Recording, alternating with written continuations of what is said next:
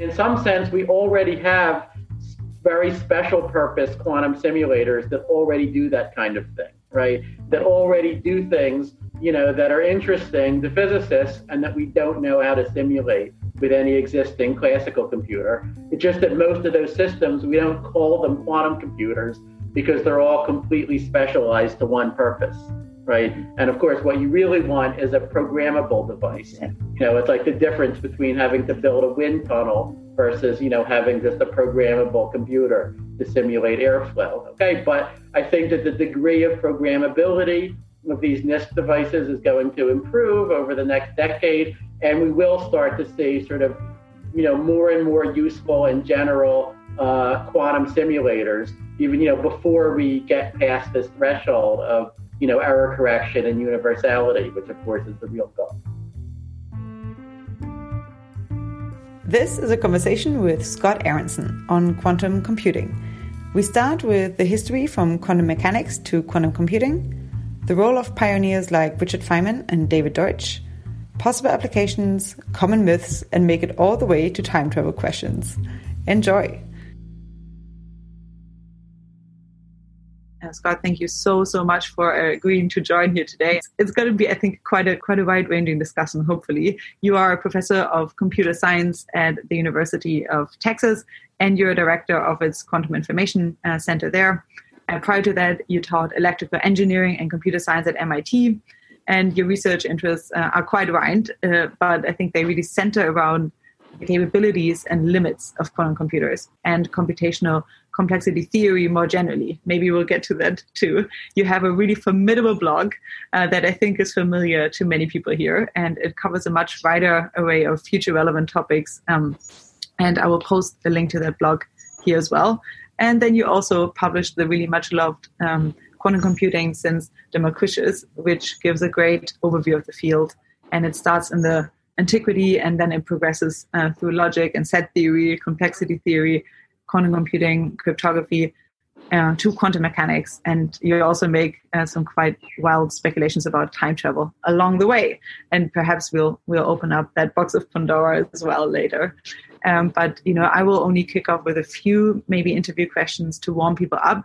But this is very much an invitation to everyone who's here the sooner you ask questions in the chat, preface with a cue, I will stop talking and I will hand over and unmute you to ask your question. So I will. I'm hopefully just going to ask a few warm up questions. Maybe to pick people up, would you perhaps mind taking us on like a very quick tour uh, of the history of the field of quantum com- computing and um, perhaps why it's exciting and where we are now? Yeah. So uh, I mean, when uh, quantum mechanics was written down, uh, you know, by uh, Heisenberg and Schrodinger and others in the in the mid 1920s, you know, it immediately had this feature that uh, uh, says that that you know, for each particle that you add to a system, you have to multiply the number of parameters that needed to keep track of the state of that system, right? So if I had just a thousand particles, let's say, that could each be spinning up or spinning down, which is just some property a particle could have, uh, then uh, uh, uh what quantum mechanics has, has unequivocally said from the very beginning is that to keep track of uh, what those particles are doing, I need uh, a number, a complex number, which is called an amplitude, for every possible configuration of all thousand of those particles. So what that means is two to the thousand power amplitudes. Okay, so if you, just for a, a thousand particles, which is you know a rather small system, that's already more parameters than you could explicitly write down. You know, if if you use the entire observable universe as as your note paper. Okay, so uh, so so quantum mechanics has had this exponentiality at the core of it uh, from the very beginning. And uh, chemists and physicists knew about this for generations. Uh, I would say that they knew about it mostly as a practical problem. That if you are trying to simulate quantum mechanics on a conventional computer, you know, in all but the very simplest cases, I mean, even just to understand the behavior of a water molecule, or you know, just a you know not very complicated, just you know, let's say uh, uh, um, you know, a, a relatively small number of uh, uh, interacting electrons and, and nuclei, uh, well, you know, the number of parameters explodes exponentially with the size of the system. And so, uh, uh, you know, people invented all sorts of clever ways around that problem in special cases. But, you know, in general, uh, it was just infeasible to compute the predictions of quantum mechanics in all but the simplest cases. And uh, so it was only, I would say, in the late 70s and early 80s that a few physicists had the remarkable idea of, you know, that if, if nature is giving us this lemon, why don't we make it into lemonade? Right. So why don't we build computers that themselves would, you know, operate on quantum mechanical principles uh, that would be built, you know, not out of bits, but out of qubits, you know, that can exist in a superposition of a zero state and a one state.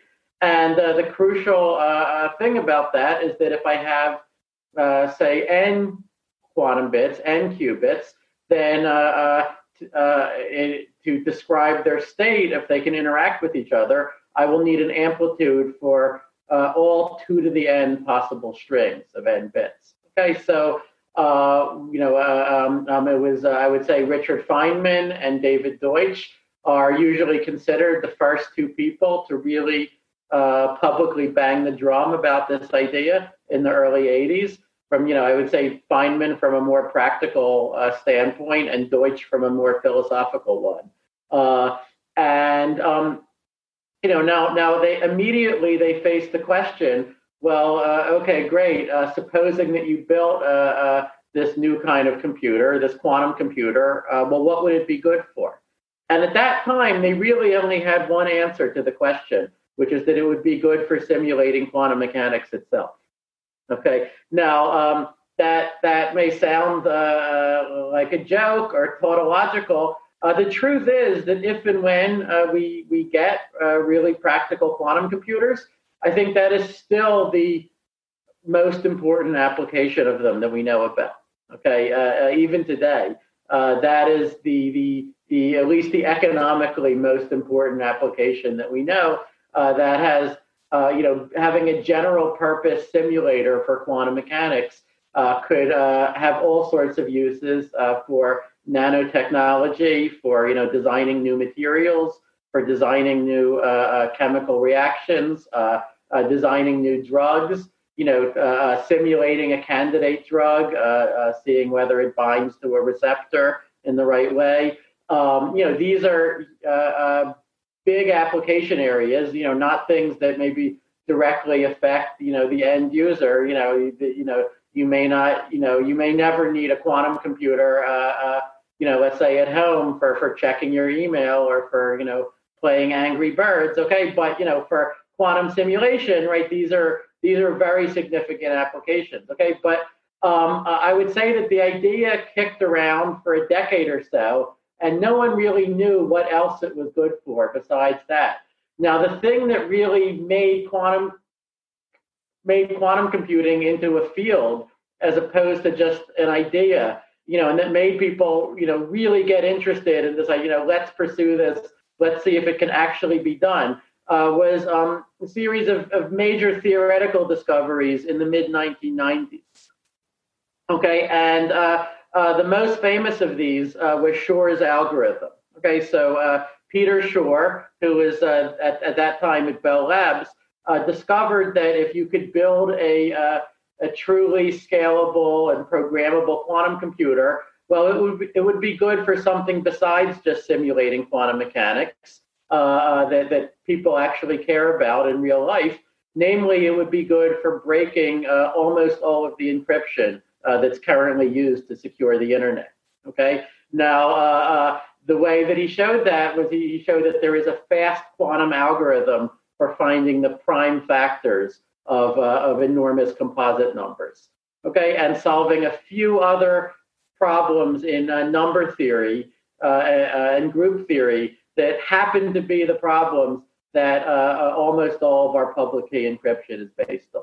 Okay, RSA, uh, Diffie-Hellman, uh, elliptic curve, crypto are all based on uh, the belief that certain problems are hard that uh, uh, we learned from Shor's algorithm. If you had a quantum computer, those, those are no longer hard. Okay. Now uh, that started a rush to understand. Well, you know, what else could quantum computers be good for? Um, you know, it, it's very crucial to understand that in order to uh, uh, uh, invent his factoring algorithm, Shor had to exploit very, very special properties of the factoring problem. Okay, so it does not generalize to solving the NP complete problems, for example. Okay, there are still lots of problems that uh, uh, uh, we thought then, and, and, and, and, and, and as far as we know, even today, uh, could still be hard, even for a quantum computer. Okay, but uh, factoring is really, really special. Um, after that, uh, another remarkable quantum algorithm was discovered in 1995 or six called Grover's algorithm uh, Grover's algorithm gives you some speed up for uh, NP complete problems, including all kinds of problems in um, optimization, machine learning, um, AI. Okay, but unlike Shor's algorithm, it is not an exponential speed up. Okay, Grover's algorithm would give you a more modest speed up. It would solve all these kinds of uh, search problems in roughly the square root of the number of steps that a classical computer would need to solve them. Okay, so it's still very significant, would expand the frontiers of what you can do, uh, but you know, it's you know, you can see that for, for, for, for the NP complete problems, we don't know how to get an exponential speed up even with a quantum computer. You know, and I harp on this because I would say that 90% of the popular articles that you'll ever read about quantum computing will give you the opposite impression. Okay, but uh, um, um, no, but okay. So so it was uh, uh, you know so a picture emerged that quantum computers would have you know several remarkable applications. Uh, all of them are relatively specialized, or you could say you know the huge adva- you know the, the, the huger the advantage, usually the more specialized, and you know and then more modest advantages for broader application areas. So that picture emerged. But then the other question people started asking in the 90s was could you actually build a scalable quantum computer? And at that time, there were very distinguished physicists and computer scientists who said this will never be done. You know, this is a theory, it looks nice on paper, but you know, quantum states are very fragile. You're never going to be able to isolate them from their environment, you know, well enough to uh, to actually do a computation of any significant size you know, now this was a serious objection. I think, you know, but there was a great discovery that changed most people's views. And that was the discovery of quantum error correction and quantum fault tolerance, also in the mid 90s. Okay, and with that said, uh, was that uh, well, you don't have to get qubits perfectly isolated from the rest of the universe in order to be able to compute with them. You merely need to get them really, really, really well isolated from their environment. Okay, so uh, uh, if you can just um, um, lower the rate of interaction between you know your qubits and their environment to a sm- small enough amount, then you can use very very clever quantum versions of error correcting codes uh, to uh, see when your quantum states are leaking into the environment, and when they are, you can detect that in a way that does not destroy the part of the quantum state that you care about only detects if an error happened and corrects the error, okay, and uh, uh, keeps you in what's called an encoded subspace, which in principle would let you do an arbitrarily long quantum computation, okay? So these discoveries really set the agenda of the field for the 25 years since, you know, up to the present. And I would say, you know, since then, you know, we really had two main goals in this field you know, number one, um, the uh, obvious one, you know, actually build a scalable quantum computer, uh, or at any rate, you know, quantum computers that can do something that is useful, something that usefully outperforms a classical computer, you know, even if it's not yet, you know, truly universal and, and scalable. And, um, you know, and there, you know, the, you know, the biggest prize that, you know, would be to get useful error correction you know, that would let you actually correct the uh, errors in your qubits faster than they're happening. So that, you know, that, you know, once, you know, there's some threshold that you have to get over, you know, it's kind of like the critical mass for a, you know, a bomb, right? Where, you know, when you're below the, the criticality for error correction, then everything you do is going to be a little bit unimpressive, you know, but then when you're beyond that, then in principle, you can scale as far as you want. So, you know, the, so that's been a central engineering task of the last 25 years, you know, and a lot of people, of course, have gotten very impatient. You know, they say, well, it's been decades already. You know, where is the, you know, why can't I buy a quantum computer on Amazon or, you know, or, or at least tap into one? Uh, you know, but uh, it's it's important to understand that you know uh, this is this is a really really long term effort. I mean, you know, to get from Charles Babbage to the invention, you know, in the 1830s to the invention of the transistor in 1947, that was more than a century, right? So, you know, we would like to do better than that, right? But this is a decades long kind of uh, technological quest. And if you look at the coherence rates, you know, that the experimenters have been able to achieve in the lab, those have just improved by orders of magnitude since they started seriously doing this stuff in the late 90s, which was about when I joined the field. Okay, you know the you know it is you know the the qubits are not yet good enough to do scalable error correction. Okay, we're not there yet, but they are orders of magnitude better than than they were, and maybe there are just you know uh, two or three more orders of magnitude to go. Okay, unless you know there's some you know uh, unexpected obstruction along the way, of course. Uh, so so that's the you know the experimental side. Uh, and then people are working on designing better and better error correcting codes, you know, that will let us hopefully build quantum computers even with noisier qubits. So, you know, you can work at, work at it from that direction as well. And then, you know, I'm on the theoretical side of the field. So what we think about is more, well, supposing that you do get a quantum computer, what is it good for?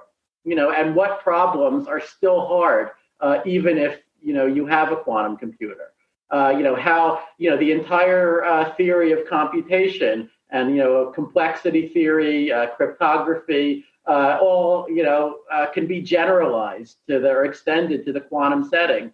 Uh, you know, and there, you know, there have just been thousands of papers to write, you know, and things to explore there. So, um, you know, I would say that, you know, we have not, in the last 25 years, we have not seen uh, another quantum algorithm that was quite as dramatic as Shor's or Grover's. Okay, that's the truth of it.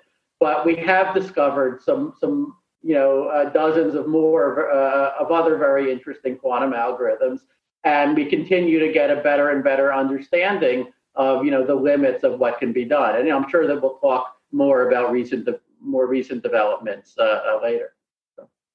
All right, man. Yeah. Uh, honestly, like I, have been monitoring the questions at the Fs. They have been just like kind of like streaming in, right, and you've right. tackled, you've at least tackled uh, a few of the questions already. So uh, if if, mm-hmm. if whenever I, I take the participants, if that question's not relevant anymore, let me know. But you went mm-hmm. all the way from like simulation, uh, you know, even to error correction. So let's let's let's give it up for uh, Richard Cornblyth with his first question, uh, and I will unmute you now, Richard. Okay. Hi. Hi. Thanks, Scott, for uh, coming and talking to us. Uh, before we get too distracted on things like cryptography and whatnot, I've been assuming for a very long period of time that the first useful applications of a quantum computer are going to be in the simulation of chemical or biological processes. And uh, the more I've uh, kind of studied up on this, the more depressed I've gotten because every time I get to the point of talking about logical qubits and physical qubits, it looks as though the number of physical qubits that are required to look yeah. at even something as simple as the excitation of a hydrogen atom by a uh-huh. photon uh-huh. would be enormous. And I guess I, I, maybe you could give us a, a, a little better idea. My am I wrong in thinking that if you're going to look at a process that, that takes place over time, transient process, Mm-hmm. Uh, and you've got a bunch of physical qubits and a bunch, and they they form a bunch of logical qubits. That mapping need not be uh, many to one on a static basis, but that you could reallocate, so to speak, physical qubits among themselves to reform logical qubits as the need arose for that particular part of the computation. Um, Okay, so there were a whole bunch of different things in that question. and how many so would me, you need? let me let me let me try to unpack it a little bit. Okay, uh, so all right, so so first, just the context for people who don't know this is that uh, the um, um, um, you know a, a, quantum error correction when it was discovered in the mid 90s, you could say that you know in, it, it showed that that in principle, you know there is no obstruction to building a quantum computer, at least based on currently understood laws of physics, right? Uh, uh, um, you know, in, in, you know, and and in, in in principle, you know, you know, you just have to get the physical noise rate to be sufficiently low, not zero, and then you know you can uh,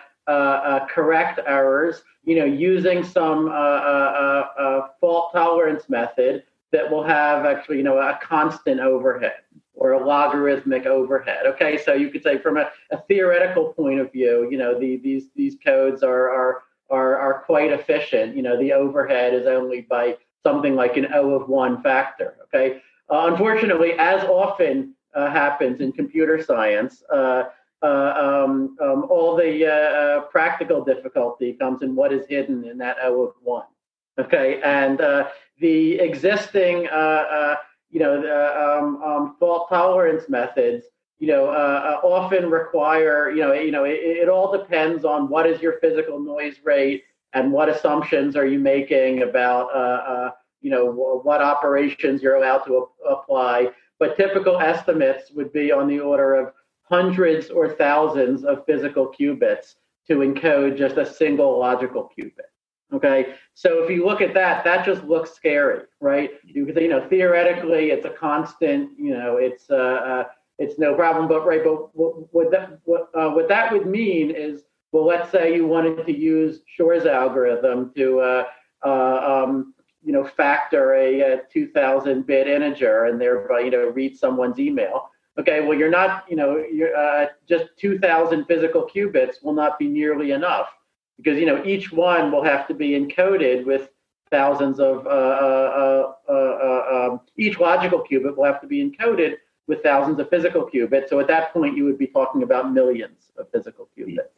Okay, and um, you know, you you you could so so there there there are a few ways uh, forward. You know, uh, um, you know, I'm, I'm uh, you you could you could say, uh, well, uh, you know, maybe we just have to power through, and you know, if if if someone cares enough about building a quantum computer and is willing to spend enough on it, then uh, you know maybe they will be able to build devices with millions or or billions of controllable physical qubits. You know, eventually, right? Uh, I love to tell the story of uh, uh Niels Bohr uh, saying in the 30s that you know, uh, yeah, you know, in, in theory you could build a, a fission bomb, but in practice it will never happen because you know you would have to basically turn an entire country into uranium enrichment facilities right? It would be an absurdity, right? And then, you know, uh, uh some years, you know, in 1942 or whatever, after he came to the U.S., he saw the Manhattan Project and he said, "Oh, uh, I see. That's exactly what." okay." So, uh, you know, so sometimes even when you know uh, a cost is is is very high, you know, if someone cares enough, you know, or has a trillion dollars to spend or something, and eventually someone might be willing to pay it. Okay, but the other thing that there are a couple other things that that, that people are working on. Uh, one of them is, you know, a, as I said before, designing better error correcting codes. Uh, you know that um, um, often uh, error correcting codes will, you know, work better in practice than they can be guaranteed to work in theory. So numerical simulations are very important. I mean, the, the, the question specifically was about dynamically reallocating qubits. So um, uh, I mean, people do all kinds of optimizations, right? They do whatever optimizations they can think of, and, you know, and that they could get away with to try to reduce the overhead of these error correcting codes. Um, and um, um, I think that uh, um, you know we will we will have you know and, and and and and things like this you know dynamic allocation of qubits. Uh, if you look at like what's being done in uh, optical quantum computing, for example, by the uh, PsiQuantum, which is a startup in Palo Alto. It sounds very, uh, it sounds a lot like that. Okay, but you know the the the overheads are, are still very high. But you know if you just if you don't need to protect an arbitrary computation, which is your specific quantum computation, then uh, the overheads can sometimes be better. And you know I think that uh, you know, to see, let's say, the first error correction that gives us a net, some net gain, you know, that like protects the logical qubits for longer than the physical qubits are staying alive, keeps the logical qubits alive for a longer time than the physical qubits would have stayed alive for. Right? This is a milestone that people are race. Uh, Google and many of the other players are racing toward right now, and I expect that we're going to see that in a matter of years rather than uh, decades. Okay, so um, uh, you know, but but then to get from useful, you know, error correction in that sense to actually solving, you know, useful problems faster, you know, will will again be a, a, a quest. Now, now in terms of the first applications of quantum computers, you mentioned that you were assuming that uh, they would be in chemistry or biology. I think that even before that, we'll see uh, useful quantum simulations for condensed matter physics right? We're like basically quantum systems where you just have a bunch of interacting sites, a bunch of interacting spins or something, and it just directly maps onto the architecture of your quantum computer. Those are probably right. the first things that people will be able to do that will sort of tell them something interesting about physics or about material science that they didn't already know. And one of the main hopes there is that you will be able to achieve some kind of useful advantage in what is called the NISQ era. Uh, so NISQ was a term uh, coined by the physicist John Preskill, stands for noisy intermediate scale quantum devices.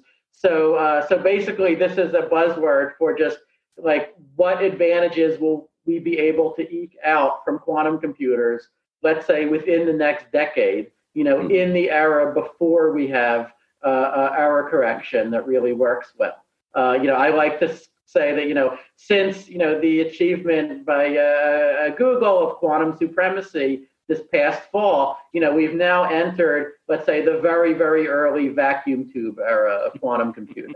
Okay, yeah, uh, before before before this, we were in the the Charles Babbage era or something like that. Okay, we are you know the transistor era. That would be when there's useful error correction, and that's well ahead of us. Okay, but after decades of effort, I'd say we're finally in the early vacuum tube era, where you know you have components that are not truly scalable, but you know you might even with little or no error correction, you might be able to do something useful. You know, especially for simulations of condensed matter physics, um, um, simulations of materials, thing, uh, uh, uh, things of that kind.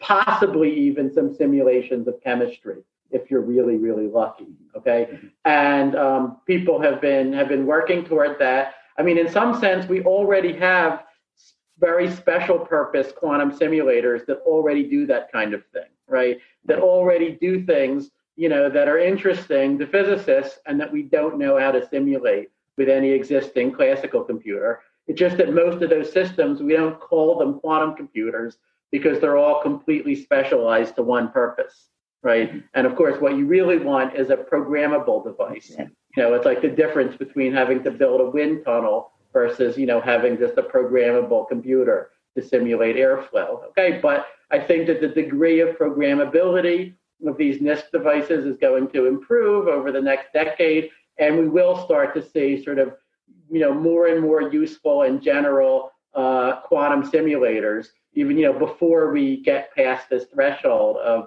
you know, error correction and universality, which of course is the real goal. And are those actually being? Right. Uh, oh, sorry, Richard. Go ahead. I'm Thank really, you. really, I, I, I, really hate to interrupt you, but I'm seeing so many questions yeah. streaming in here that right. I'm getting very nervous. Is that okay if we can if we can yep, take it later fine. on? Thank you. Thank you. Thank you. Thanks. Okay, Forrest. Uh, I'm going to unmute you. Forrest has a question that I think will take us right up to the, I think to to the to the end point of a discussion. All right. Well, uh, I, I, honestly wasn't expecting my question to come up. Um, I heard uh, Allison mention some things that you were speculating in relation to time travel. I'd always regarded that uh, when you measure a qubit, that it's effectively that that's an irreversible operation. Right. computation uh, in the quantum computer uh, is time reversible.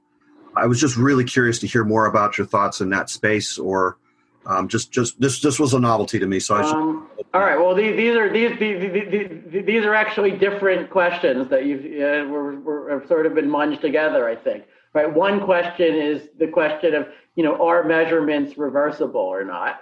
Um, so um, you know in the sort of original Copenhagen formulation of quantum mechanics, they would not be. Right. A a measurement is just a a, a primitive of the world that we don't try to analyze in terms of anything deeper, right? It is just, uh, uh, you know, the you know the universe makes a choice of, you know, does it want this particle to be spinning up or spinning down? You know, it makes the choice, you know, according to probabilities that we can perfectly well calculate if we know the state of the particle. But once it makes its choice, it then just sticks with it forever.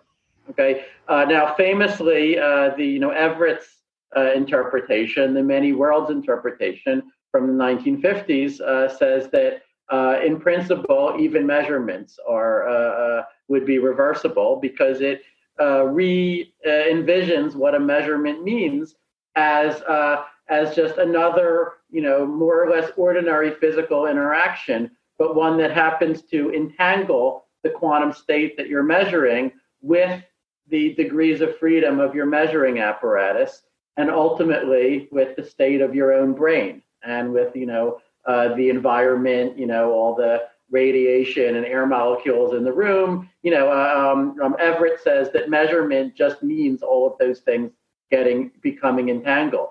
Now, you know, in terms of the physics, you know that is sort of by far the most parsimonious way to look at it, and I think that it is it is by now sort of uncontroversial that you know that measurement should be thought of in that way. Okay, the controversial part is that uh, you know, if you accept that, then, you know, as Everett pointed out, it seems to have the logical uh, implication that measurements would not have only one outcome. Okay, that uh, every time, you know, uh, uh, something happens that, you know, that we think of as a measurement in the Copenhagen view, it's really just a branching of the quantum state of the whole universe, where, you know, we would just be in one branch that perceives one outcome but there would also be other branches that would receive the other outcomes. Okay, and uh, uh, there is sort of you know in the um, normal sort of evolution equations of quantum mechanics, you know the Schrodinger equation, there is nothing there that could kill off those other branches, right? If you you know you need to insert an extra ingredient if you want to kill the other branches, you know, not if you want them to be there. Okay, so I would say, you know, the the controversial part is, well, you know, a, a lot of people will agree that, you know, in principle, measurements could be reversed if you had, you know, some, uh, uh, uh, you know, alien technology of, you know, of the unimaginably remote future, right? It would be like imagine what it would take to, you know, uh, reconstitute a burned book from all of the smoke and the ash Okay, now undoing a quantum measurement would be many, many orders of magnitude harder than, harder than that. Okay, because you know any basically to undo a measurement uh, anywhere in the entire you know universe where you know where a record had leaked about what was this qubit a zero or a one, you would have to capture that and undo that. If even a single place remains that remembers whether the qubit was a zero or a one, well, then the measurement has not been undone. Okay, but you know, in principle, with complete control over all the degrees of freedom of a system, you know, you could uh, uh undo a measurement. Um, you know, and I think people, uh, uh, you know, at least people who accept quantum mechanics, who believe that you know quantum mechanics is exactly true, that it's not just an approximation to something else.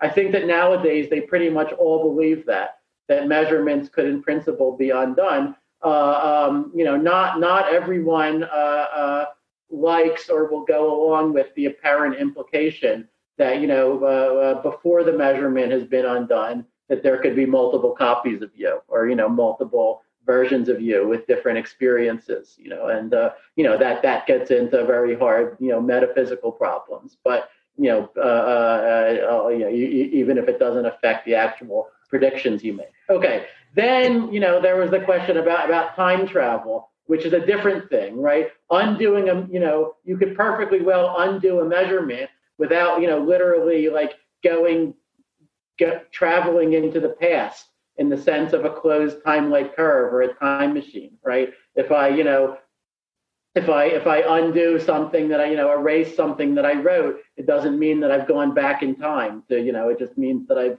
erased it. Okay, but you know, uh, we uh, physics does not know at present whether true uh, uh time travel into the past or closed time-like curves are possible or not. I would say, you know, you know, that is a question to ultimately be answered by a quantum theory of gravity.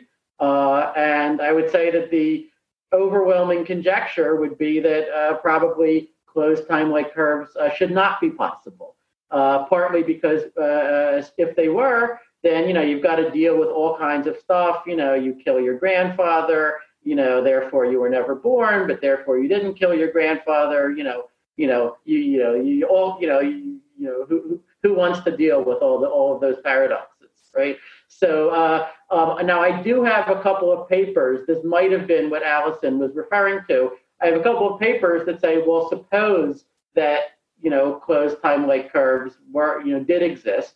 So that you know I'm not really asserting or you know uh, or, or, even speculating that they do. I'm simply saying suppose that they did, and suppose that they suppose that we modeled them in a certain way, which uh, David Deutsch uh, uh, uh um, put forward 30 years ago, uh, where sort of nature has to find a consistent evolution around the closed time-like curve, then how would that change the theory of computation? What problems would that let us solve? And the basic picture is that it would enormously enhance our computational abilities you know, way, way, way beyond what even a, a quantum computer would do. Uh, so, um, uh, you know, so, so, so for example, that really would let you solve NP complete problems with polynomial resources. Uh, and, uh, uh, you know, you, you, the way you do it, you know, is, is you would sort of force nature to find a fixed point of a certain evolution. You know, a, a crude analogy that people give is well, imagine if you could just go back in time and dictate Shakespeare's plays to him, right? And then Shakespeare would say, hey, you know, thank you for saving me a lot of effort, right? You know, here are the plays. These look good. These look like what I wanted to write. So I'll just, you know, publish these. The plays then come down to you. You know, you send them back in time to Shakespeare, right? You know, now notice that unlike with the grandfather paradox, here everything is consistent, right? There's no contradiction anywhere. The only paradox, you like, is that somehow Hamlet and Macbeth popped into the world without anyone ever doing the work to write them.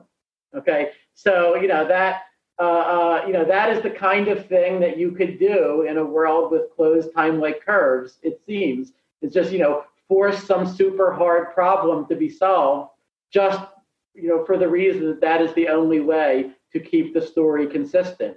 And it turns out that you could use a similar idea to solve NP complete problems. What we showed in our work is that uh, you could do even more than NP complete problems, what are called p-space complete problems. Uh, and this is even if uh, uh um, um, you know the uh, uh, um, um, if you have a quantum computer, uh, p-space is still the limit of what you could do, even with a uh even with time travel. So you know, so we we we, okay. we sort of worked out the theory of what happens.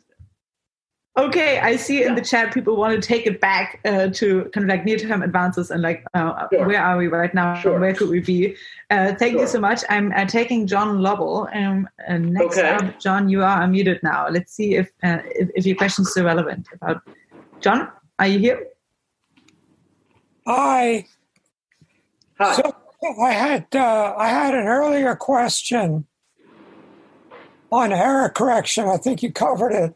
Okay. So let me ask. Lovely. Oh yeah. Uh, do, are you familiar with? Uh, where do we have it? Are you familiar with the book uh, "Quest for the Quantum Computer" by um, Julian Brown? And is it worth struggling through the math in the book? Uh, well, that's a popular book. There's not a lot of math in it. Okay, well, there was a lot for me. okay, okay, okay. Uh, yeah, it, it, was a popular book that appeared a while ago. I, I read it. I think I, I don't remember it very well. I, you know, I, I, think it was, you know, uh, uh, I mean, you know, there there are more recent ones. Uh, there was uh, uh, Jonathan Dowling, a quantum computing researcher who sadly just passed away a few weeks ago. But he had a book from um, maybe five years ago that was called Schrodinger's Killer App. Um, I have a book, uh, you know, uh, as Alice had mentioned, Quantum Computing Since Democritus. Although if the Julian Brown book had too much math, then probably mine would. So, uh, um, okay.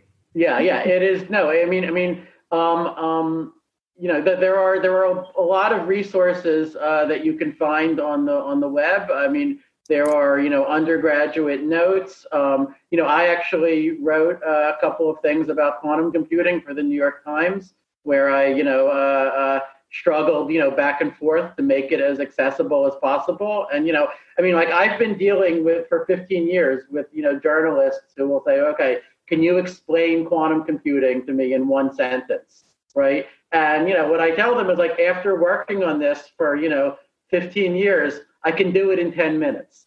Okay, I can do it in you know uh, uh, you know I can do it in a few paragraphs, right? Well, I think you did a uh, fantastic job in the intro yeah, yeah, by yeah. taking I us can't, the whole I can't field. So. do it in a sentence, right? And if I could do it in a sentence, then you know in some sense it would not be as interesting as it is, right? You know, if you could sort of shoot, yeah. Anyway.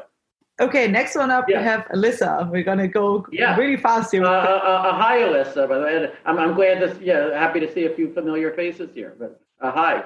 Thank you. Hi, can you hear me? Yeah. Yeah. Cool. Yeah. Um, so um, back when integrated circuits were discovered uh, in the 60s, uh, yeah. Moore uh, come up with uh, Moore's law, which is you know we keep shrinking them and shrinking them and shrinking them, um, but you know you can't shrink them smaller than individual atoms because right. Uh, that won't work. Um, so is there a similar limit to the scalability of quantum computers? Like, you know, if we keep making them bigger and bigger and bigger, like, you know, where does it ultimately tap out? Oh, well, I mean, I mean, you, you can't make computers, you know, you can't make computer components smaller and smaller forever. That's true. But you can always keep adding more and more of the components, right?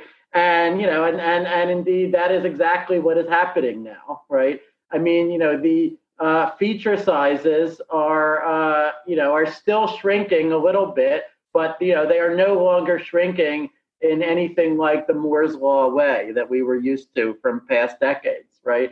You know, and I think Intel was you know trying to get down to you know you know as you get down to 20 nanometers, 10 nanometers, right? Then you know you you you run into a lot of noise and you know i'm i'm, I'm ironically you know quantum mechanical noise right? That uh you know you start having to deal with quantum phenomena whether you want them or not right? And uh you know in, until until you learn to exploit them you know they're they're still going to be there but they're going to be there as a huge nuisance. Uh um so but I, I think we, we should say, you know, it should have been obvious to everyone from the beginning that Moore's law is not a law, right? It is, you know, an observed, you know, technological trend, you know, that has to end after a certain point of time simply because, you know, if it continued for long enough, then yeah, we would get we would end up with transistors that are smaller than an atom, which, you know, maybe you want to imagine that, okay, but you know, definitely we're not going to have transistors that are smaller than one Planck length. right? You know, or smaller than 10 to the minus 33 centimeters. Uh, because you know at, at, that point you try to build a transistor like that and it will uh, uh, exceed its own Schwarzschild radius, which means at that point your computer collapses to a black hole, right? Which uh, um, you know is uh, uh, sort of nature's way of you know telling you not to not to do something. But you know, but you know, so you know, the, even and and even if you know those limits like the Planck limit, you know, seem rather far off today. Well, you know, if you have something, you know, shrinking exponentially, then you know, unless something stops it, it's going to get there before, you know, before all that long, right? So, so, um, so yeah, so I think you know, uh, uh, you know, there's this saying that like every exponential that you see in real life you know, is really just like a, a, logistic function in disguise, right? It's, you know, something is going to kick in and stop it. Um, but having said that, uh, you know, there, as far as anyone knows today, you know, there is there is no limit to how many, you know, memory elements or bits can be connected together in a computer you know, except for the limits that are imposed by cosmology, you know, by literally the size of the universe, right? Which, you know, may impose a limit, which may indeed impose a, a limit on how many bits you could ever have in the memory of a computer. The limit is about 10 to the 122 power. Okay. Oh, if you man. take, you know, if you take a currently uh, uh, uh, uh, accepted cosmology, like uh, the uh, uh, dark energy and, you know, and, and uh, being a cosmological constant. Okay. But, um, uh, you know, in, in, in exactly the in analogous way, you know, there is no known limit to how big you could make a quantum computer. You could keep adding more and more qubits. And again, the only limit that we know is that cosmological one that you're you're not going to be able to build a quantum computer with more than 10 to the 122 qubits. You know, if you want it to fit within the observable right. universe, right? I mean, you know, you know, and, and, and obviously, I'm, I'm I'm not I'm not saying I think we're going to get anywhere close to that limit. Uh, but you know, even just you know, uh, uh, here in the vicinity of the Earth, you know, there is no known obstruction to building a quantum computer that would have billions of qubits. Let's say now, you know, what you might have been asking, Alyssa, uh, is, is the question: Well, is there going to be some new physics that will kick in, and when you try to build a quantum computer with a billion qubits, then the new physics would say, no, it's actually not a superposition of two to the billion power states, right? Uh, you know, something new takes over that will prevent that from happening. You know, that is what some of the skeptics of quantum computing believe. Okay, but I think what, what's very important to understand is that, well, you know, what, what, what I like to say is that I hope that the skeptics turn out to be right. Uh, you know, that, that building, a, that as you try to build bigger and bigger quantum computers, I hope that some fundamental obstruction would be discovered that would make it impossible. Because if the, if that happened, that would be a revolution in physics. Okay, that would be a revolution on par with the discovery of quantum mechanics itself. I mean, that is the kind of thing that one lives for in science, right? That would rewrite everything. Okay, the idea that you can build a quantum computer of arbitrary size and it will continue working just according to standard linear quantum mechanics, that is the conservative prediction. Okay. All right. Thank you so much. Yeah. I think we're going to give it up next to Paul okay. to rush sure. through here. sure. Sure. Okay. Uh, Scott, thanks. Paul here. Um, I know there's a big rush to develop quantum computing, um, and there's a, a conundrum with the cryptographic algorithms. So, can you comment on general terms is there an equal rush to develop quantum resistant cryptographic algorithms or is it how far does it lag behind or is it forward? Yeah yeah so i think i think the situation is actually uh, pretty good there. It's a lot better than than many people know that it is. Uh, so so there is a whole field that has existed for you know 20 odd years by now of quantum resistant cryptography or post quantum cryptography. Okay, uh, that is basically about you know how can we design um, uh, crypto systems that will give us all the advantages that we enjoy today, from you know public key uh, uh encryption, uh, authentication, uh, Bitcoin, you know all the rest of it, but in a way that will be resistant against attacks by quantum computers. And for, for that problem, we actually have excellent candidates now for exactly how one could do that. Uh, and so, the, you know, the important thing to understand is that Shor's algorithm, you know, was extremely special to, you know, a, a set of uh, cryptographic codes that we happen to use to secure the internet, right? Namely, the ones that are based on factoring and discrete logarithms and uh, elliptic curve problems, you know, and a few related things. Okay, but these are not the only possible basis for cryptography. Okay, they're just a convenient basis that we that we happen to use. Um, and um, what you know, p- people, of course, you know, have put a, a, huge amount of thought into figuring out, you know, what exactly is the scope of Shor's algorithm? How far does it generalize? And the basic picture is that there are variants of Shor's algorithm that can tell you almost anything you would like to know about problems involving abelian groups. Okay, so you know groups where all the elements commute with each other. Okay, uh, so that includes, you know, discrete logarithms, um, you know, elliptic curve groups are abelian, and so, you know, that uh, those are broken too. Okay, but beyond that, there is a whole realm of candidate crypto systems that are based on other problems, you know, including ones that are based on non-abelian group problems. Okay, and these problems we generally do not know how to solve them efficiently, even using a quantum computer. Okay, and so all of those problems are, you know, potential candidates for post-quantum encryption. Now, um, um, um, NIST, you know, the National Institutes of Standards and Technology in the U.S., uh, actually started a competition a few years ago to try to uh, uh, uh converge on standards for post-quantum encryption. And so that standards process is well underway now. That's sort of the first step to actually, you know, up, you know, getting everyone to upgrade to these systems, which, you know, that could be something that could take like uh, 10 or 20 years, right? Unfortunately, the way that things actually work on the internet, right, there are people who still use web browsers, you know, that use encryption that was breakable in the 90s, okay? And they just, you know, they just never upgraded, okay? So there's still all this legacy stuff out there when, you know, even after you've, you know, in principle, you know how to fix a vulnerability, right? To actually get everyone to use the better thing, you know, can take a long time. And you want to get it right, right? You don't want to open up new security holes as you migrate to something new, which is very, very often happens in, in practice. Okay, but what people have converged on, you know, as probably the most promising candidates for post-quantum crypto systems is something that's called lattice-based cryptography. Okay, so so cryptography based on lattices you know sets of uh, um, point uh, like integer linear combinations of points in some very high dimensional space. Um, and we, we, we know how to do public key cryptography based on lattices. In fact, we even know how to do things with lattices that we don't know how to do with uh, the cryptography that we use now. Uh, most famously, fully homomorphic encryption.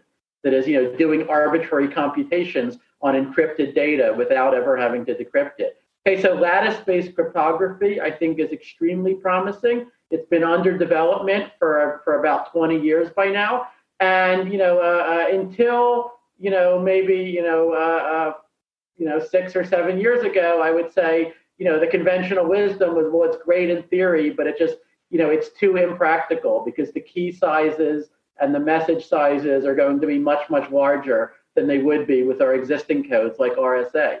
Okay, the lattice based codes have been improving a lot. And I think that they are now at the point where, you know, they actually could be used in practice. And I believe that Google has actually run a pilot program where like some small percentage of Gmail users that switched them over to uh, lattice based encryption. And, you know, of course, you know, people need to be uh, pounding as hard as they can on the security of these new things, right? I mean, it's not, so for one thing, it's not that we know that any of these codes are safe against quantum computers, right? For that matter, we don't know that any of them are safe against classical computers, right? We don't know, you know, you know, we can't even prove that P is not equal to NP, right? So, you know, we don't, we can't mathematically prove that any of this stuff is secure. Okay, but you know we have codes that we that, that none of the existing quantum algorithms are able to break, and you know, and so I think that um, you know uh, uh, uh, a lot more study should be done. You know, can quantum algorithms, you know, you know, uh, break some of these things? After all, to you know, you know, uh, even if the answer is no, you know, the research being done will increase our confidence about it, and also to make these codes more practical but I think that you know people are already uh, uh, thinking about you know moving to deploy these codes, and Thanks. so you know so th- so there I think the news is good. Thank you. Okay, yeah. lovely. All right, next one up we have Christine. Chris, I'm unmuting you.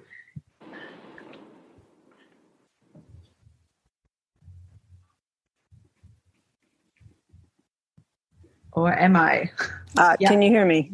Okay. Yes. Yeah. Sure. Okay. Great. This has been super. So, this is a somewhat simpler question, but I know you can also speak at a lower level. Um, you've been using the analogy to say that we are now at the vacuum tube stage of quantum computing. If I'm interested in, in pretty advanced applications, such as you mentioned nanotechnology. Foresight has a special interest in molecular machine systems.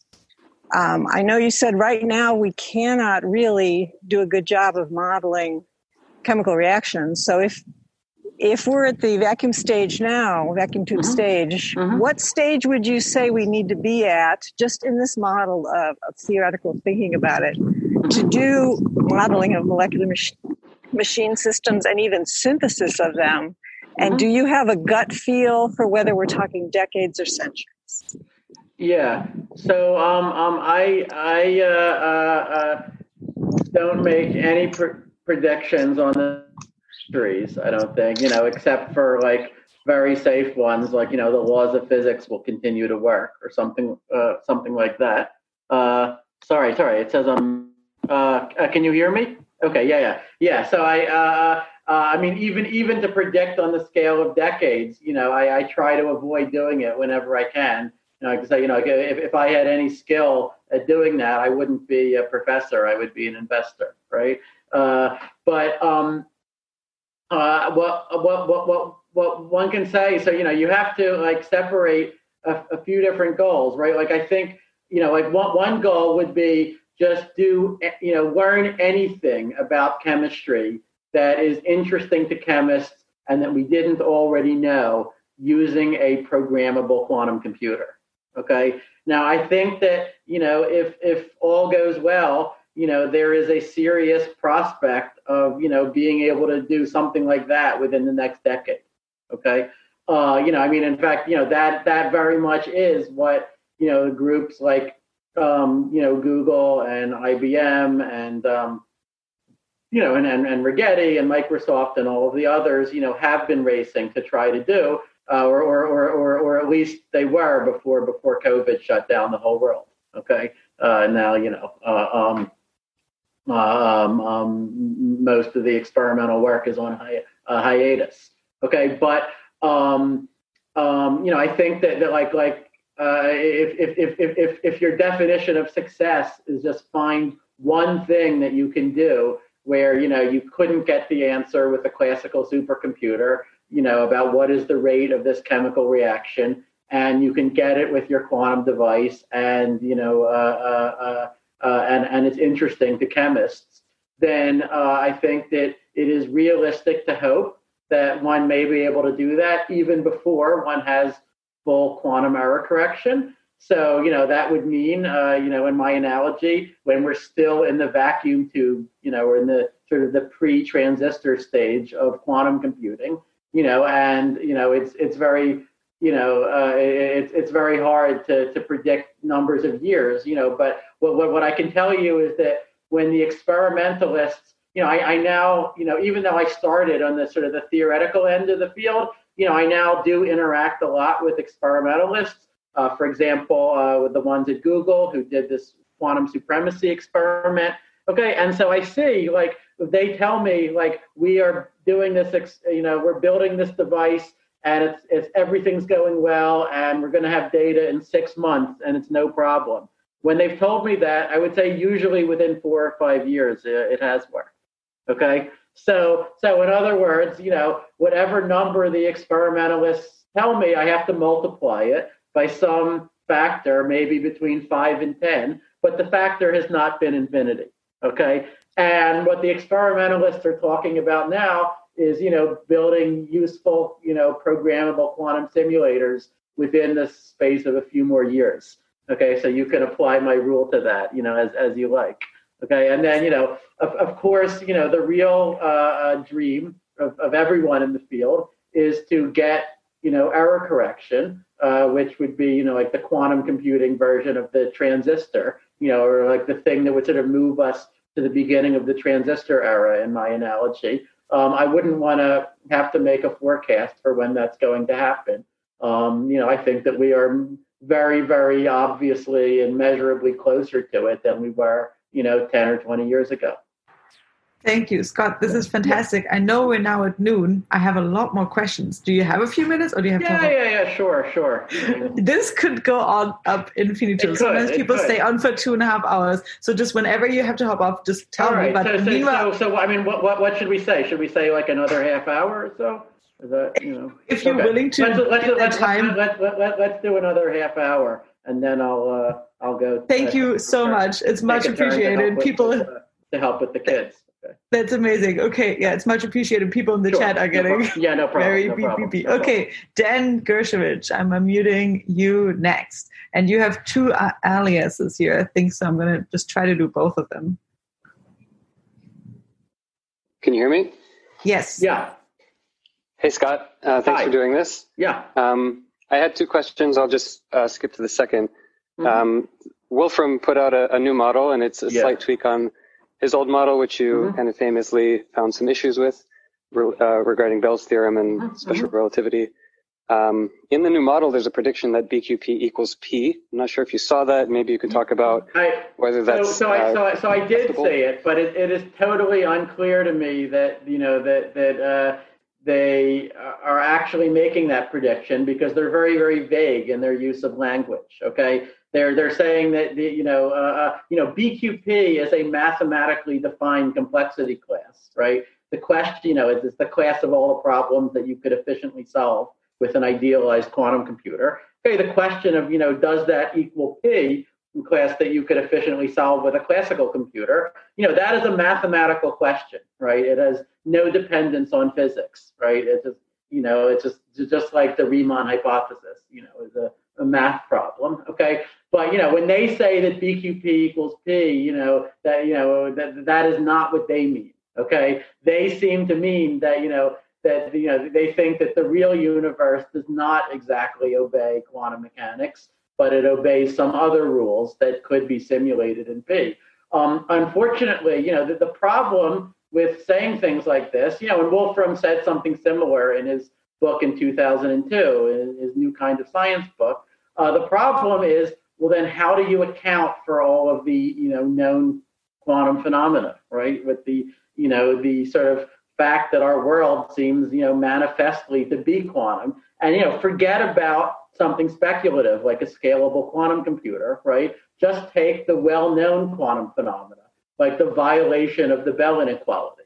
Okay, you know that proves that you know there is really such a thing as entanglement between two separated particles, right? And that has been experimentally confirmed starting in the 1980s. And then a few years ago, it's been confirmed in a way that closes, I would say, every conceivable sane loophole that you could, you know, possibly imagine, right? Simultaneously in the same experiment, right? So we know, you know, um, you know, I mean, I mean, I mean, you know, unless the entire universe is an illusion or a lie, you know, we know that entanglement is real, right? And we know that the state of the universe, you know, uh, uh, uh, you know, is not a classical state. It is not like a classical cellular automaton, right? It has entanglement between, you know, distant particles, and you have to account for that, you know, for your theory to be taken seriously. There is no wiggle room. There is no way around that. Okay, and what Wolfram did in his book in 2002 is he said, well, uh, uh, okay, you know, uh, we could account for that if we just imagine that within the classical cellular automaton that, you know, underlies physics, there are a few little long range threads here and there, you know, when some particles become, you know, entangled. And, you know, what I tried to, you know, explain exhaustively, you know, in this review that I, that I wrote, you know, uh, I guess uh, half of my life ago, uh, was no, that still doesn't work uh, uh, because you know you you you posit these long range threads, and then information could get transmitted faster than light, right? Quantum mechanics is this incredibly delicately balanced structure, you know, that allows for entanglement, that allows for violation of the Bell inequality, which is this experimental signature, you know, proof of entanglement Okay, but it still does not let you send information faster than light.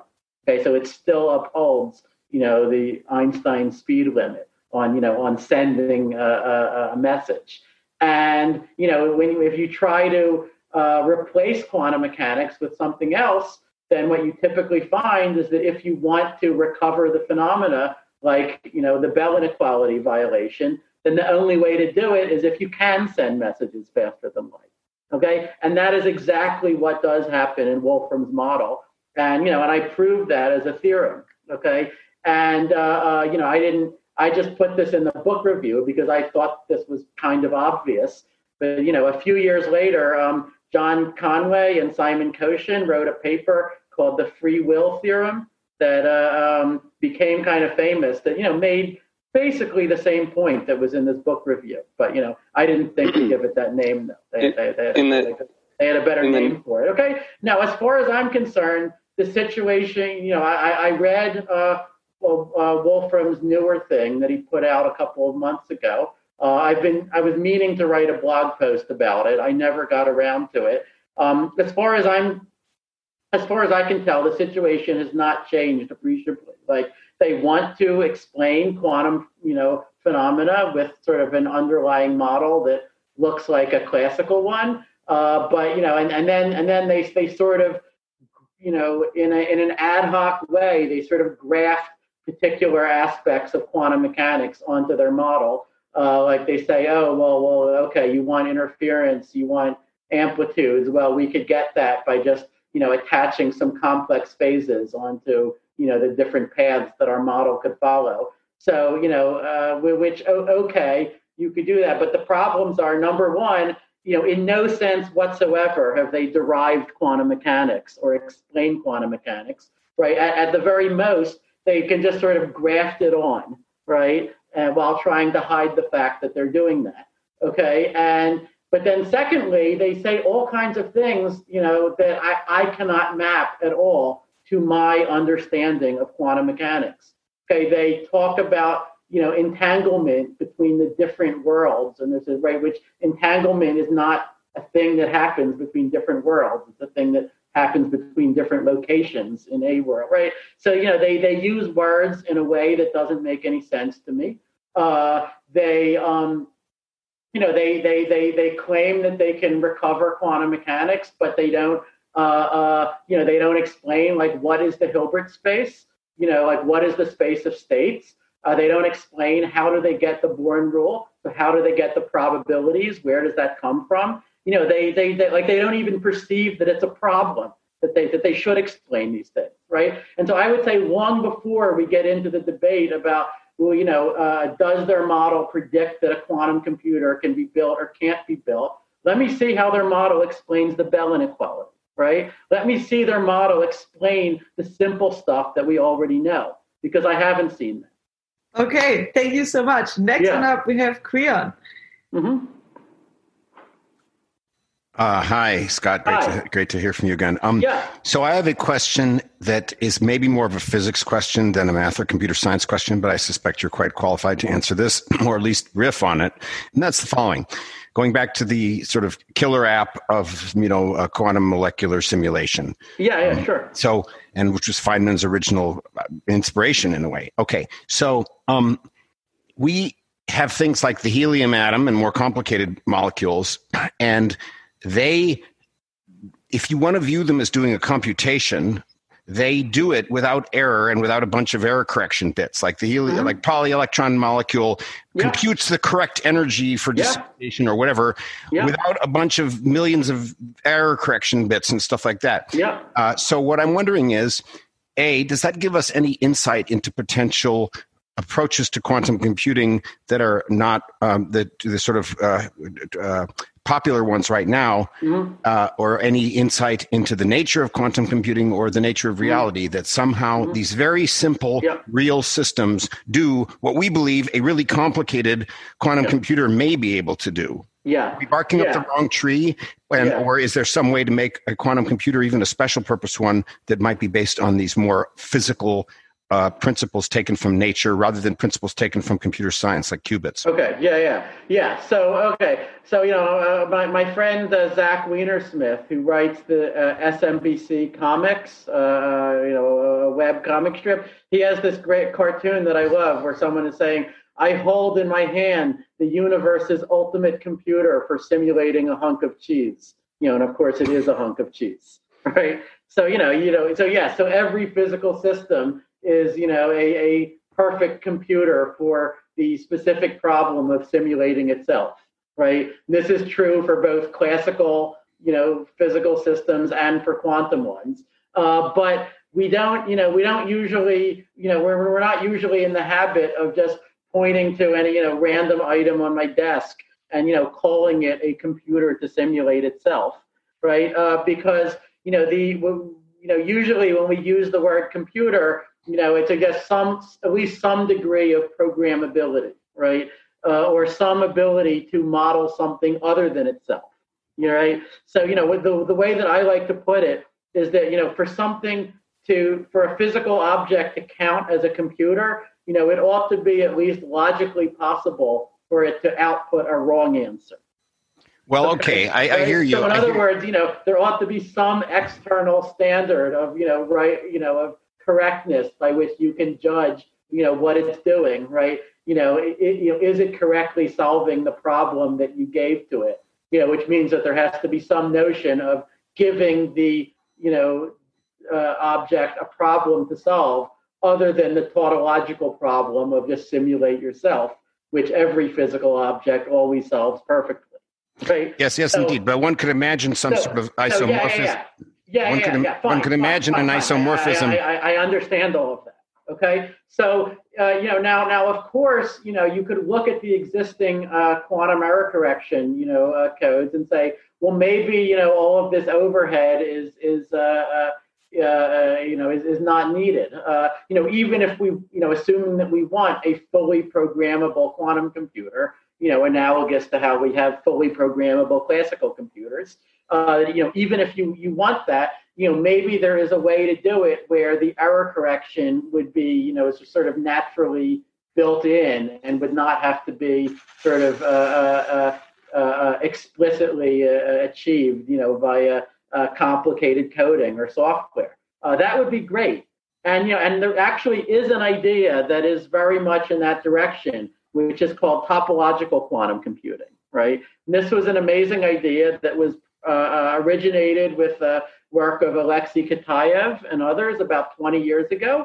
And basically, what they showed is that um, if you um, uh, uh, um, um, could create a uh, uh, well a new type of particle, uh, a type of um, excitation, which has never been seen in nature. Okay, but which you know in principle should be possible. So some uh, quasi-particle excitation in a two-dimensional medium, uh, which is called a non-abelian anyon. Okay, so it's it would be a particle, a quasi-particle that would behave neither as a boson nor as a fermion, but with some more complicated statistics. Then just by braiding these uh, uh, anyonic particles around each other in an appropriate pattern, uh, you could do a universal quantum computation. Okay, and now the key point is that in order to cause an error in the quantum computation, uh, you would actually have to change the topology of how the particles are braided around each other, right? Uh, you know, a local error that doesn't change the topology will have no effect on the computation. Okay, so this um, is, uh, you know, is uh, um, um, an incredible idea. Uh, you know, it it could mass, it, you know, it probably wouldn't eliminate the need for uh, fault tolerance entirely, but it's believed that if this worked, it would greatly reduce the need for fault tolerance. Okay, by you know, by exploiting the physics of this exotic physical system, you know, in exactly uh, the way that you said. Uh, you know, the one problem is that to make this work, you need to create create this new state of matter that's never been seen in nature. Okay, now, um, you know, among all of the quantum computing efforts, Microsoft is the one that has placed a huge bet on this topological approach. Okay, and you know they are trying to right, you know, have been trying for five or ten years now, just just to you know um, create a few non-abelian anyons and then prove that they did that. Um, you know, it looks like they can create something called a Majorana fermion, which you know, unfortunately, you know, unfortunately, is not yet good enough for quantum computation. Uh, but um, you know, I would say like like if, if if you think of it as a horse race, like you know, the superconducting approach to quantum computing, which is what uh, Google and IBM and uh, Rigetti and a bunch of others are pursuing, that is now at about 50 or so programmable qubits. You know, not not great qubits, but you know, good enough to you know achieve this quantum supremacy and you know do a solve an artificial problem that seems to be hard for a classical computer, right? That's where we are now. Okay, with that, uh, topological quantum computing right now is at zero qubits. Okay, it is trying to get to one qubit. Okay, but you know, if it worked at all, then you know, I mean, the reason why people are so remain so excited about it, despite that, is that if it works at all, then it looks like it could greatly reduce uh, the overhead of, of error correction. So I think that you know, uh, well, you know, um, um, absolutely, you know, that's great, and it would be great if someone discovered something else that had that uh, similar property as that. Okay, but you know, I mean, I mean, uh, uh, you know, the the people use the analogy that you know, uh, uh, you know, the whole theory of quantum error correction, right, is a lot like something that John von Neumann discovered in the 1950s, which is that you know he discovered that you could build uh, and do an arbitrary, arbitrarily long, reliable classical computation, even using unreliable vacuum tubes.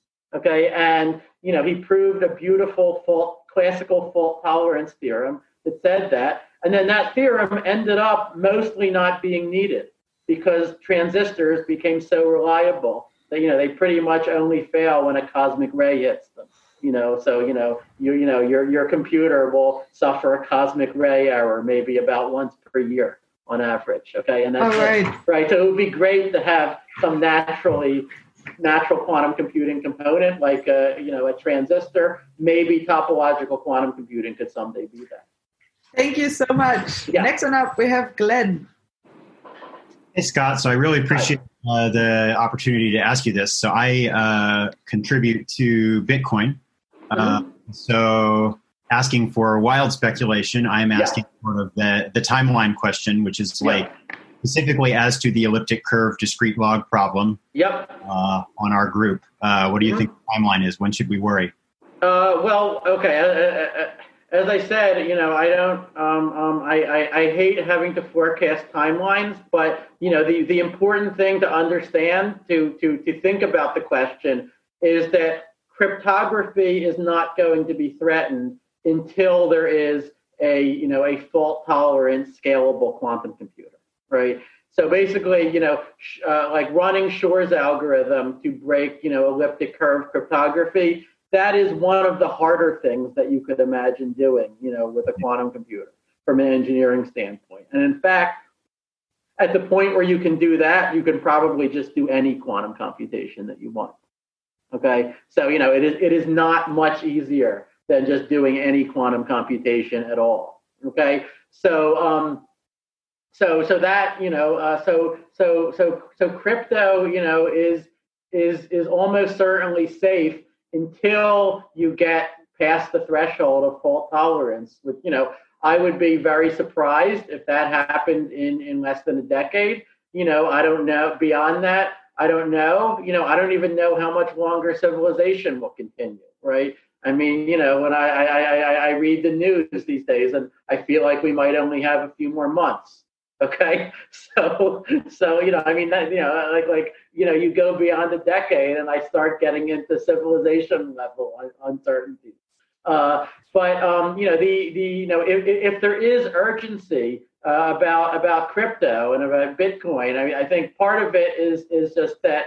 Uh, well, you know, some people have secrets that they would like to keep secret for 20 years, right? And it would be safe to assume that NSA and GCHQ and so forth are, you know, even now vacuuming up, you know, all the data that they can't currently decrypt, you know, in the hope that they will be able to decrypt it later, you know, with a quantum computer or with something else.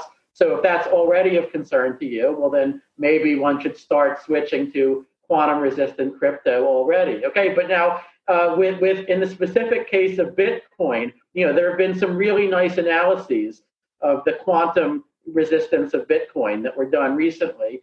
And the basic picture is that the blockchain part of, of, of you know of, of Bitcoin, like let's say stealing someone's money, you know, that's been on the blockchain for a while, right? That I mean, you know, or or uh, or, or um, you know, spoofing the proof of work algorithm, right? You know, uh, inverting the hash function. These basically require breaking private key cryptography, right?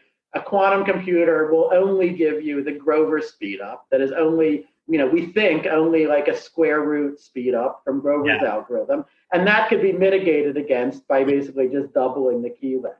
Yeah, regrettably. You know, the, the, the, the, part of Bitcoin that is vulnerable is the part that involves uh, signatures that are based on elliptic curve crypto, where there's like a brief window of time uh, uh, in, in the Bitcoin protocol where, you know, someone would be vulnerable. So you would need a really, really fast quantum computer that could actually break the elliptic curve crypto within that time window. Maybe eventually that would be possible, but you know, in any case, if one is worried about that, then one could one could you know, in principle, it would be easy to migrate that part of Bitcoin to you know instead of using elliptic curve crypto to use lattice crypto.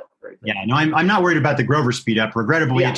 a coworker yeah. of mine did a yeah, did yeah. for the quantity of bitcoins where the public key is is known or disclosed. And unfortunately, yeah, yeah, yeah that, no, that's right, that's right. No, we're we're we're we're, we're talk, You know, I'm, I'm I'm not an expert on Bitcoin to you know stress this in detail, but I, but it sounds like we're talking about the same thing. But you know, but the, the short answer to your question is, I don't think there's you know an attack anytime soon. You know, uh, uh, uh, definitely not in the as you know in the in the you know as far as I can foresee into you know the coming you know five or ten years. Uh, and um, you know, but but if if you know you know further out, you know, one can't say it's impossible, and you know, there may you know if I mean I mean I mean you know one one one is probably a fairly paranoid person if one is using cryptocurrency in the first place right? So you know, maybe maybe one should already start worrying and planning. Says the one who gives civilization a few months to live. All right. Okay, next one up we have Neil. Neil, I'm unmuting you now. Um, let's see.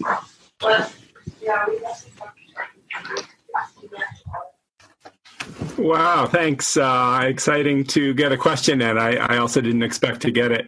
So, you had a quote in um, one of your books, that fabulous article on like the philosophy of uh, Democritus and so on, on um, comparing the um, probability model that is conventional with kind of quantum probabilities where there's a two. I'm sorry, I wrote it in my question, but I, I don't have it in front of me.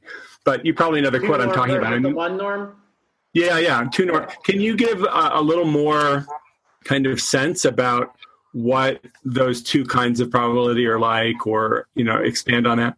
Yeah. So, okay. What what I, what I like to say is that quantum mechanics is actually a, a lot simpler than you know people have been led to believe. Uh, once you take the physics out of it. Okay, uh, so you know uh, the way that we think about it in quantum information is that it's a certain generalization of the rules of probability themselves, uh, and you know the the sort of the central feature of quantum mechanics, or the way that it differs uh, from you know a classical picture of the world, is not in the use of probability. Right, even long before quantum mechanics, people described their uncertainty using probabilities they would say that there's a 30% chance of rain tomorrow or something. But what they would never say is there's a negative 30% chance of rain tomorrow, right? Much less would they say that there's an I percent chance or, you know, a complex number chance of rain tomorrow, right? That just wouldn't make any sense. Um, so, you know, uh, what, what quantum mechanics says is that, well, we're still, you know, we're going to describe the world with probabilities, but the way that we cal- have to calculate the probabilities is completely different from what you know you would have intuitively expected. Uh, and we have to calculate probabilities using a different kind of number called amplitudes. Okay, and amplitudes can be positive or negative, and they can even be complex numbers. Okay, and to every possible configuration that a physical system could be in, that you could find it in on, on looking at it, uh, you have to uh, assign an amplitude. Okay, and you know the the main way that quantum mechanics leads to phenomena that you know differ from those of classical physics is that these amplitudes can interfere with each other. They can cancel each other out. So, like if I want to know the total amplitude for a thing to happen, like for um, a photon to hit a certain spot on a screen, I have to add up uh, a contribution from every possible way that that thing could have happened, like every path that the photon could have taken to get to that point. And now, if one of those paths contributes a positive amplitude and another path contributes a negative amplitude, for example, then the two contributions can interfere destructively and cancel each other out, with the result being that the total amplitude is zero, right? And then the other rule, uh, central rule, is that, is that when you look, then you know these this superposition involving all these different amplitudes um, just becomes you know uh, uh, um, one outcome, okay, and the probability that you see a single outcome, you know, that you see a, a given outcome is equal to the squared absolute value of its amplitude. Okay, so uh, um, um, you know, so so so so so in the end, we we we we do deal with probabilities, but we have to calculate the probabilities as the squared absolute values of amplitudes, where these amplitudes are complex numbers that we get by adding up a bunch of other complex numbers. Okay, this is this you know the, that was my two minute summary of what quantum mechanics says, right? Everything else about quantum mechanics is just more and more applications and instances of that, of that one thing, you know, this uh, replacement of probabilities by amplitudes. Okay, and and now what about the two norm? Well, the two norm comes in because we say, um, you know, if, if I had a bunch of probabilities, then they have to add up to one right? If, if these are for a complete set of mutually exclusive outcomes, right? You know, probabilities have to add up to 100%, just just just to make sense. Okay, well, um, you know, th- that's still true in quantum mechanics, but now we would say that the sum of the squared absolute values of the amplitudes has to add up to one. Okay, which means that if I think of the amplitudes as a vector, that it has to be a unit vector. So in other words, a vector of length one just because of the by the Pythagorean theorem, right? So it has to be a vector, you know, uh, whose whose two norm is equal to one. Okay, and then you know the, the Schrodinger equation, the central equation of quantum mechanics, just says that the way that the a, a physical system evolves, if you're not looking at it, is that you know this vector that represents the state, you know, of, of your system uh, evolves linearly in time, so it just rotates around and around in configuration space in some way that preserves its two norm. Okay, and eh, you know, and the evolution had better preserve the two norm because if it didn't, then the probabilities would stop adding up to one. Right. So you know, now now you know, eh, this might sound a little bit arbitrary, but you know, to a mathematician, I mean, the Pythagorean theorem is pretty basic, right? The two norm is a pretty basic aspect of reality.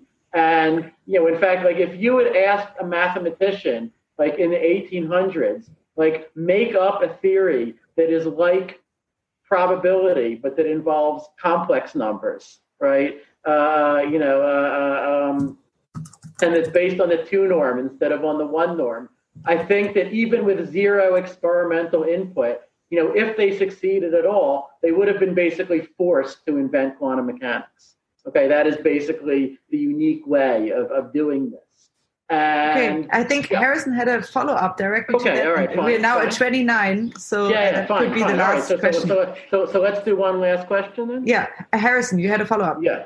Uh, hi, Scott. Uh, it's Hi. uh, I'm a big fan. Uh, so when, when when I first encountered your concept uh, of the sort of analogy of amplitude to probability um, in that approach, my immediate sort of question was, well, what's the notion of a conditional amplitude, like a conditional probability? And I spent a couple hours trying to answer this question and couldn't. Mm-hmm. Uh, um, but obviously, I know uh, Mhm. almost nothing compared to you. Yeah. So, so uh, if you could, if you could speak to that, and then maybe Mhm. also speak to in, in Everett's um, idea of you know uh, uh, measurement is just entanglement.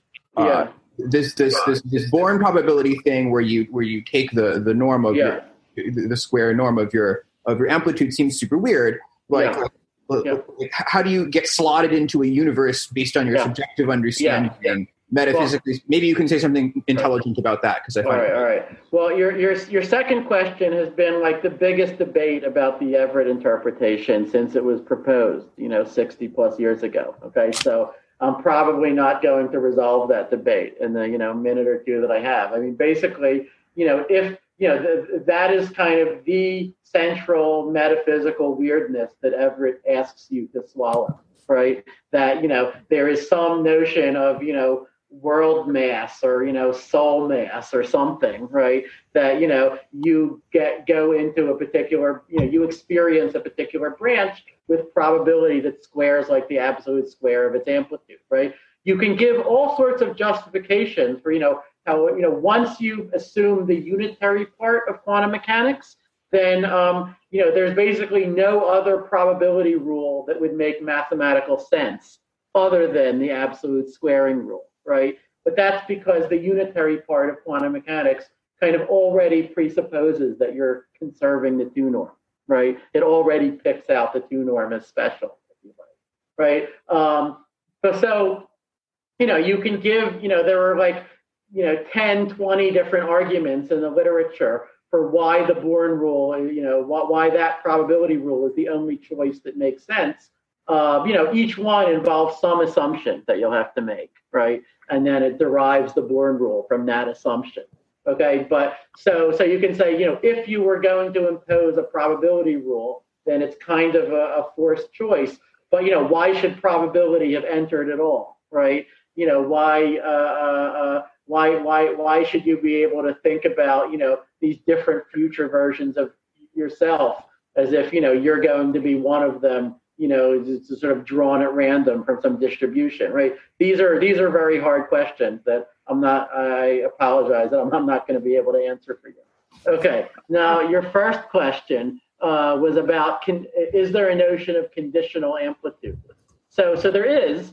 Uh, you could just take, you know, uh, so so so so often the, the way that we calculate the amplitude of a path is by multiplying the amplitudes for all of the sort of choices that are made along that path, right? Just like with probabilities, really, right? Where we can multiply the probabilities of a whole bunch of independent events, like coin flips, right? And then a conditional amplitude could just be, you know, a uh, um, like well, like one such uh, amplitude divided by another one, right?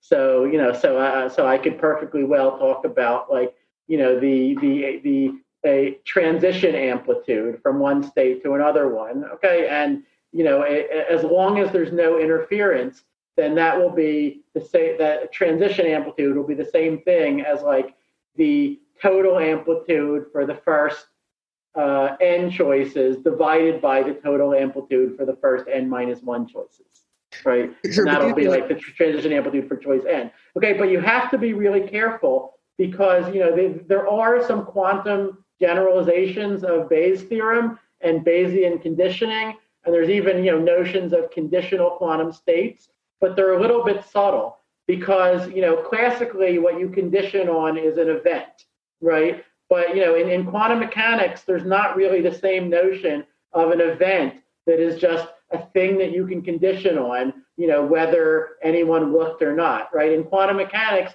you have to either make a measurement or not make a measurement. Okay. If you make a measurement, then you get to condition on the outcome of the measurement but also making the measurement changes the state of your system.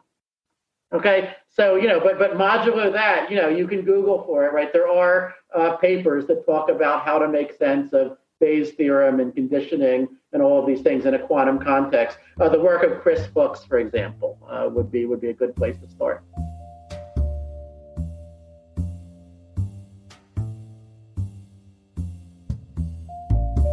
Did this conversation pique your interest? Maybe it even inspired a bit of existential hope about the future in you. Search for Foresight Institute on YouTube or Twitter to stay up to date, or visit foresight.org to learn more, subscribe to our newsletter, and join our efforts. We are entirely funded by your donations, so please support us if you like what we do. Thank you so much for listening.